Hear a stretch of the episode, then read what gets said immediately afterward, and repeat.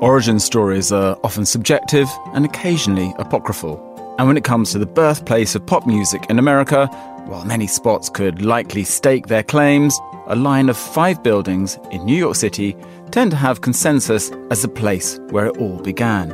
You're listening to Tall Stories, a monocle production brought to you by the team behind The Urbanist. I'm Andrew Tuck. In this episode, Paul Logothetis visits a tiny stretch of one New York City street that is celebrated for its place in American music history.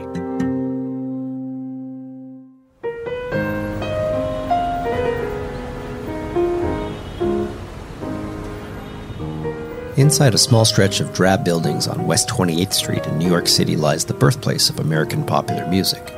Tin Pan Alley, as it was coined, transformed the music industry at the end of the 19th century by turning a niche practice for songwriting into a mass production of popular culture. The New York City Landmarks Preservation Commission recently designated these five buildings official Manhattan city landmarks due to their cultural significance.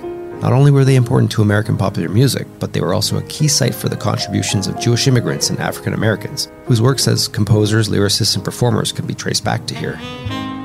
From Irving Berlin to Fats Waller to Cole Porter, the composers and lyricists of Tin Pan Alley wrote songs that defined American pop culture from the late 1880s to the mid 1950s. Louis Armstrong, Billie Holiday, Ella Fitzgerald, and Fred Astaire all sang music that was created here. George Calderaro is the director of the Tin Pan Alley American Popular Music Project and a longtime preservationist who took a shine to this morsel of American musical history after moving into the Flatiron Nomad neighborhood where this unique piece of history resides.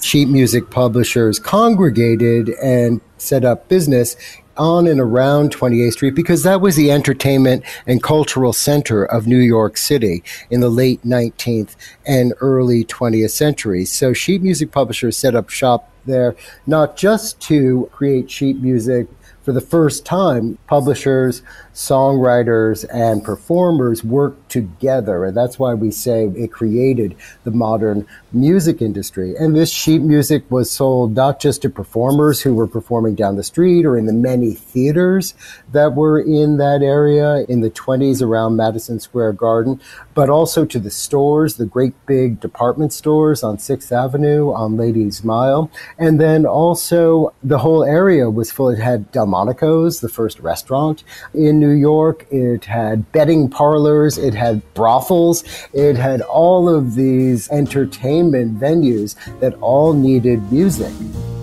The name Tin Pan Alley was coined to describe the audible racket of piano music that made this street sound like its namesake, where sheet music boomed and iconic songs like Take Me Out to the Ball Game and God Bless America were published at the turn of the 20th century. Calderaro and the Tin Pan Alley Project promote the street's history across Manhattan and its surrounding boroughs through a variety of initiatives like concerts and shows, as well as hosting on site and online walking tours that pay homage to a street that spawned legendary music composers like George Gershwin and Irving Berlin, and so many more. You could get married and divorced. You could buy a house. You could have your mistress, all without leaving 28th Street. So it was a real nexus of community and of the entertainment and cultural district of the area. So it was there until about the 1910s, 1920, and that's when the Broadway theaters moved up to Longacre Square, and that became Times Square. That move uptown left little behind, and walking along West 28th Street, you can't help but wonder just, am I in the right place? You know you have arrived though, because at the corner of Broadway and 28th Street is a New York City street sign marked Tin Pan Alley. There's a small 8.5 by 11 inch plaque nearby, but it is hard to find, hidden behind hot dog vendors or scaffolding, depending on the day. But the physical imprint of Tin Pan Alley is still there to see as you walk 28th Street towards 6th Avenue. There's a series of five Italianate style row houses that look unchanged from their original build of 175 years ago. Standing across the street and surveying the buildings numbered 47 through 55, it's easy to imagine Thomas Edison up on the roof producing his films, or a copy boy dashing down the front steps and out of the offices of The Clipper, which was Variety magazine's forerunner.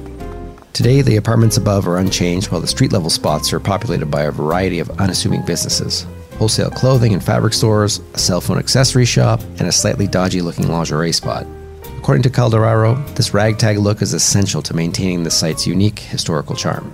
Thank goodness that people live there because they are what has kept the buildings from being demolished. The residents there have leases. Some of them have long term leases. Some of them are rent controlled, some of them are protected by various city regulations, including the loft laws. So, because they could not be easily evicted. Because of them, the buildings stand to this day and are largely intact. And it's also interesting, there's a term in preservation called preservation by neglect. As you probably noted, the buildings are rather run down.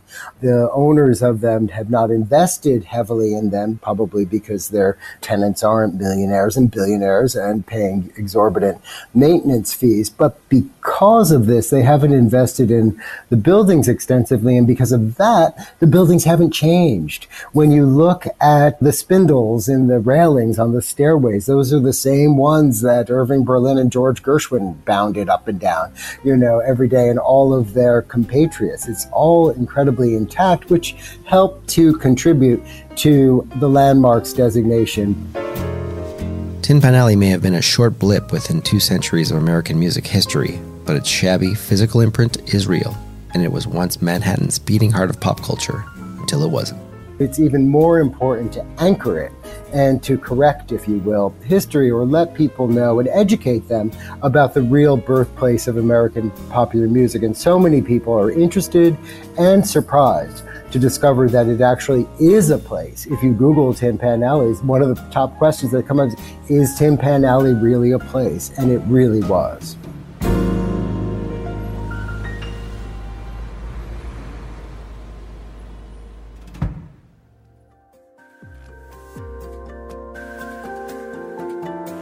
Tall Stories is a monocle production from the team behind The Urbanist. This episode was written by Paul Logothetis and produced and edited by David Stevens. Be sure to subscribe to the podcast to receive new episodes every week. I'm Andrew Tuck. Goodbye, and thank you for listening, City Lovers.